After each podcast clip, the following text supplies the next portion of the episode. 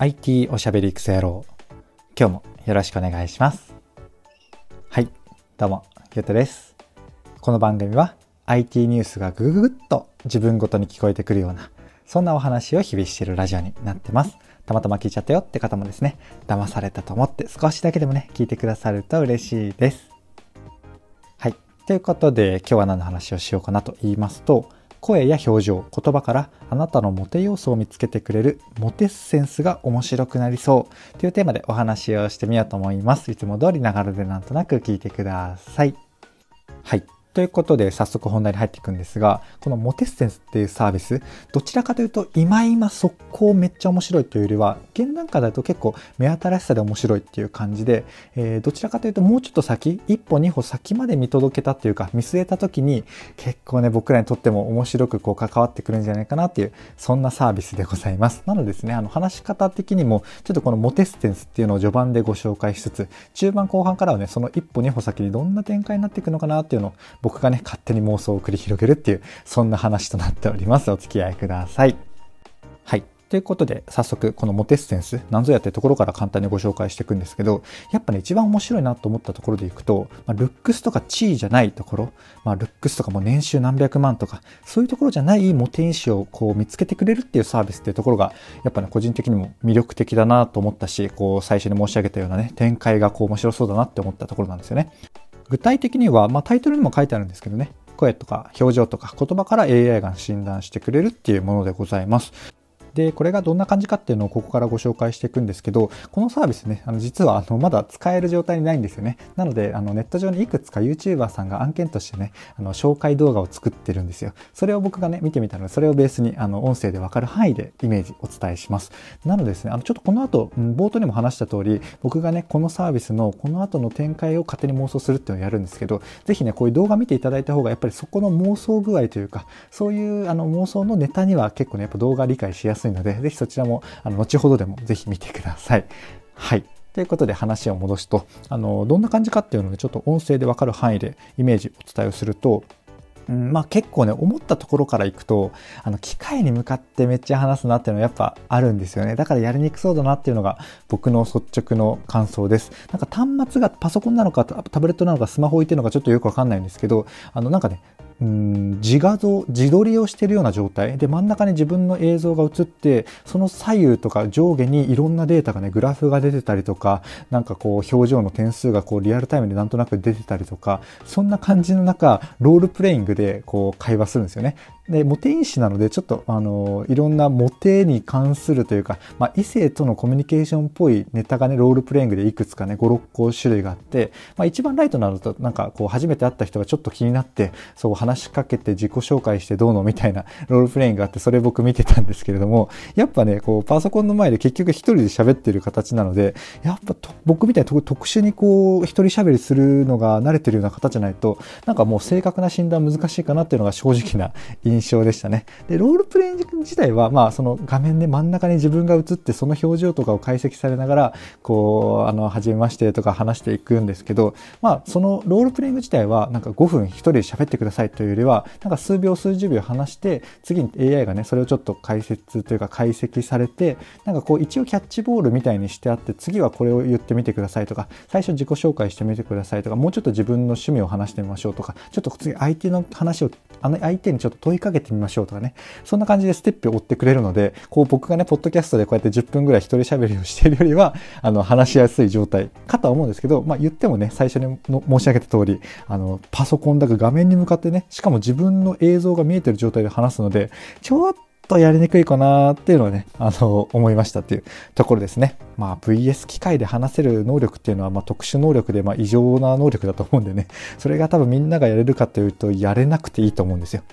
はい。その話は置いといて。で、そんな感じで、えっと、ちょっとパソコン向かって話しかけるんで、そういう意味でちょっと緊張したり、たどたどしくなっちゃったりはすると思うんですけど、結果はね、やっぱなんかすごい詳しく出てきて、あの、すごかったですね。なんか、こう、観点がいくつもあって、それぞれでこう、どっちタイプが出たりとか、点数みたいなものが出たりとか、で、詳しくはね、こう、今言っても伝わらないと思うので、ぜひ興味持った方はね、元ネタのニュースとかでもそれ、あの、画像とかで見れるものがあるので、ぜひ見てください。はい。まあ、めっちゃ出るからすごいとは申し上げたものの、とはいえね、まあ、今今これをどう活かすのとか、その信頼性がどうのって言われると、まあ、現時点だとね、まあ、ちょっと微妙か、うん、わかんないなっていうのが正直なところです。なので、ちょっと冒頭の話に戻るんですけど、このモテッセンスっていうサービス自体、ちょっとこれがね、無料で来るのか有料で来るのかっていうのもちょっとまだ情報として出てなかったのわかんないんですけど、現時点ではね、やっぱ、うん、繰り返しになるんですけど、あの、目新しさの面白さっていう感じですね。そんな感じのサービスでございます。モテッセンス。でもね、こうちょっとやってみるとか、友達とやってみるとか、恋人とこうお互いでやってみるとかっていう意味だと結構ね、あの、面白い、あの、話のネタにはなると思うので、ぜひね、こう無料、もしまあ、安価とか無料とかだったらね、ぜひ皆さんやってみると面白いかもしれないです。はい。というところで大体ここまでで、ね、モテッセンスでね、音声の範囲で紹介しようと思った範囲は大体終わってるんですけど、ここからね、冒頭話していったように、どうなっていったら面白そうかなっていうところをちょっと考えていきたいと思います。まあ2観点ぐらいで考えていこうかなと思っていて、1個はね、考えていこうというか、ちょっと思ったことを話したいと思っていて、1個が、このやっぱ機械に向かって話すとか自分の自撮りしてるような感覚で話すっていうのは、やっぱやりにくいじゃないですか。なのでそこのちょっと話しやすくする観点で1つ。と、あともう一つは、まあ、こういうアプリとか、こういうサービスと連動、連携してったら、よりね、こう、いいのかなって思ったのがあるので、それをちょっと話していきます。お付き合いください。はい。で、まずはこの話しやすさをこう上げていくか、どう上げていくかっていうところですけど、やっぱこう、パッとね、思いつくことかで、とこで言うと、この AI のキャラとかですよね。セルフとか、えー、っと、アプリご存知ですかね。なんかこう、メンタルヘルス的な文脈のアプリでいくつかあるんですけど、可愛らしいもペットみたいな、えー、動物なのかロボットみたいなキャラを相手に自分の悩みを打ち明けて AI がね、打ち返してくれるみたいなとか、えー、聞いてくれるとか、そういうサービスがね、いくつかあるんですけども、そんな感じで、まあ、本当に、あの、機械的にね、分析の結果がリアルタイムに出てて、えー、っと、表情がね、解析されてる風な自分が自画像で出るよりは、そういうあのキャラクターがいた方がやっぱ話しやすいじゃないですか。なので、まあ、既存でよくある話でいくと、まあ、そういうところにこう組み込まれるとか、そういう見栄えになった方がまあいいんだろうなって思いますし、多分ね、僕が見た映像ってあれ多分仮だと思うんですよね。本当あれやるとしたらもう、なんだろうな、あの会社であるメンタルヘルスのあの診断みたいな感じでこう SPI みたいに解いてるみたいな感じですよね。なんかすごいグラフが出て、なんかこう、ドラマとかで出てくる、なんか理系のドラマで出てくるこう背景とか、まあ、ガリレオとかみたいな、裏に出てくる数式みたいな感じで、ちょっとそれがね、ずっと見えてる状態でロールプレイングするので、なんかね、なんかすごいそれが気になったんですよね。まあ、僕は物理系の引率なのでちょっと懐かしくもあったんですけど、多分多くの人はうってなるような感じなんですよね。なのでまあ安易ですけど、AI キャラ相手とかね、そういう感じで喋るようになったらいいと思うし、多分、うん、きっとそういうサービスとしてね、アプリとか出てくるとしたらそういう形で来るんじゃないかなとは思ったところでございます。はい。あとはね、なんならで言うと、これ AI 相手とかじゃなくて、なんかロールプレイングでもなくって、なんて言うんですかね、もう本物の会話、本物の会話を自撮りするっていうのはなんか難しい状況なので、どうやって撮るかっていうのはあるんですけど、なんかやっぱ本物の会話でこう、あの解析とかしてほしいですよね。その場合はなんかカメラやっぱ難しいので、言葉だけかもしれないですけど会話をねちょっと盗聴みたいな感じになるとあれなのでちょっと許可は必要ですけれどもまあでもそれもロールプレイングか。知り合いとロールプレイングするようなイメージなんですかね、まあ、録音させていただいて、えーと、声とかテンポとかね会話のキャッチボール具合でこう喋ってる量とか、えーと、声声色とかもろもろで診断できるっていうちょっと表情の評価はこう割愛というか減っちゃうんですけども声に特化した方向で自然な会話でね、あの、診断してもらえるっていうのもなかなかいい方向性かなというふうにちょっとね思いました。まあ、自然にね話すっていう意味でやっぱねパソコンの前とかスマホに向かって喋りかけるっていうのはなんかまあ異常異常な能力だと思ってるんではいそんなところでちょっと雑談になってきたので元に戻させてください。はいで、最後にね、あの、他のサービスとか、えー、連携でよりなんか面白くなってきそうだなっていうお話をちょっと雑談がてらさせていただきたいかなと思います。で、これはね、まあ、もはやモテ方向でなくてもいいかなと思ってるんですよ。まあだってこう喋りって別にモテるためにやってるだけではなくって、えー、まあどんなコミュニケーションでもうん、なんだろうな、円滑になればそれはいいじゃないですか。なので、多分、そういう、まあ、人間関係の根源なのかな、喋りとか聞くっていうのは。なので、書籍でもめっちゃ多いですよね。話し方の本とか、聞き方の本とか、コミュニケーションの本って。なのでなんかこうモテっていうのはやっぱ、うんまあ、お金が動くモテ、まあ、お金とモテみたいなところはやっぱお金が動くところなのでそこから入るっていうのはまあビジネスとして、まあ、セオリーだったりするらしいんですけど、まあ、そういう意味でまあモテっていうのはいいんですけど、まあ、多分ねそうじゃなくてこう全般的に使える技術になっていくんだろうなっていうのが、まあうんと、他のサービスの連携の前に僕の感想ですね。で例えばでいくとやっぱ王道でいくとサービス連携したら面白そうだなっていうところの一つ目としてはあのマッチングアプリ系ですよねやっぱあれ、まあ、全然今のトレンドの仕様全然わかんないんですけど、ちょっと詳しい方いれば 教えてください。多分ね、多分マッチングアプリ内でだんだんね、こう、通話するとか動画、ビデオ通話するとかも入ってきてるんだから来るんだろうなって思ったりするんですよね。まあ、そこのビデオ通話とかでこの解析とか入れたらいいんじゃないかなと思うんですよね。まあ、結構それってなんかさっきの話だとあの リアルでね録音させてくださいとかだったら、まあ、結構厳しいじゃないですかしかも本当にあの意中の相手とかだったらできないですよねだからまあうんとあれなんですけどマッチングアプリ内とかであれば本当にまあお互いが恋人探していてお互いがまあ相手のためにもっといいコミュニケーションが取れるようになるとか、まあ、自分の良さをもっと理解できるようになるっていうためであればなんかお互い取り合っててもまあどうなるかな ちょっと具体的に想像するとちょっと撮る撮影する録画するって言っちゃうとやっぱあれなんですけどもまあ撮ってますよとか映像を撮ってますよっていう感覚とというよりはもうその会話を AI がもうリアルタイムで解析しますって言い方するとどうですか？なんかちょっとこう盗撮感薄まってなんかちょっと受け入れられる気がしないですかね？そんな感じで結構なんかこう、ものは言いようではあるんですけど、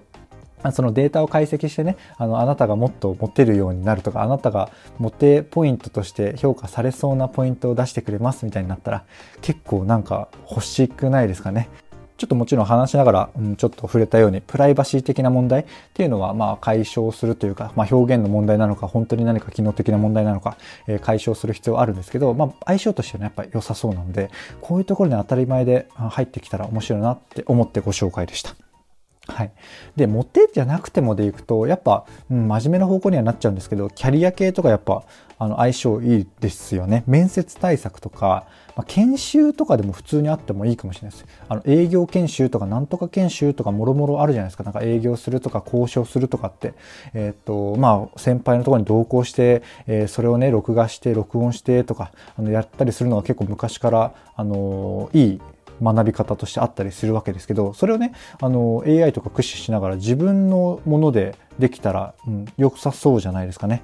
これもまあ結局さっきのマッチングアプリ的なものと一緒ですけど、あのビデオ通話でね、オンラインで商談している本物のものでこう自分のレベルアップのためにやるとかでもいいですし、研修みたいな感じで、まあ、相手にこう、相手がまあ AI でも本物でもいいんですけど、ロールプレイングみたいにしてるとか、まあ本当にそういう風にやってるところを取って、えー、自分に活かすみたいな、そんな感じでね、多分モテじゃなくて幅広く、今ちょっとキャリア系ってまた硬い方とあの恋愛系で話してしまいましたけど、多分ね、もっといろんな方面で活かせるとか、活かかされたら面白くなりそうなね、方向性がたくさんあると思うんですね。なのでぜひあなたもあのご自身でね、ちょっと妄想してみていただけると面白いかもしれないです。おすすめでございます。はい。というところで、もう僕の妄想話で元の話が何だったか忘れてきたかもしれないので、最後にちょっとだけね、あの無理やりまとめて締めたいと思います。まあ、タイトルだけあの振り返ると、声や表情、言葉からあなたのモテ要素を見つけてくれるモテセンスが、モテセンスが面白そうというテーマでお話をした回でございますね。結局このサービスはどんなサービスかとか、あるいは、まあ、この AI どんな AI かっていうのを言うと、まあ、モテって言葉使わずに表現すると、まあ、僕なりの解釈なんですが、えっとね、喋ってる様子を機械に見せることで、まあ、機械にこう食わせる、聞かせることで、あなたの知らないあなたを発掘してくれるよみたいな、そんな方面だと思うんですよね。はい、イメージ湧きましたかね。その代表の活用事例がモテ因子っていうところに特化したお話だっていうところですね。それがまモテッセンスなんですけど、まあ、僕の話のあの妄想のところまで含めて言うと、多分ね、それが活かされる業界とか方向性って、まあ、もっとめちゃめちゃあると思うんですよ。なのでぜひね、そういうサービスとかね、そういう方面、どういう方面に活用したら面白いかなっていうのをぜひね、妄想してみてくださいというお話でございました。いかがでしたでしょうか？こんな感じでね、僕の配信では Web とかアプリとかテクノロジー的なテーマを題材にし続つですね、どちらかというとセットでお話しする僕の感想とか周辺の知識とか、そこから考えた妄想の話、そちらがメインの番組となっております。ちょっとでもね、良かったかなとか、役に立つなと思ってくださった方、いらっしゃいましたら、いいねとかフォローとかコメントやレターをね、いただけると嬉しいです。はい。ということで、今回の配信は以上とさせていただきます。Apple Podcast のレビューとかもいつでもお待ちしてますよっていうのと、過去配信ね、あの AI とかブロックチェーンとかテーマごとにね、まとめ聞きしやすくしているものがあるので、説明欄ぜひチェックしてみてください。ということで、週末になりますね。最後一日頑張っていきましょう。ということで、最後までお聴きいただき、本当に、本当にありがとうございました。ではではまた。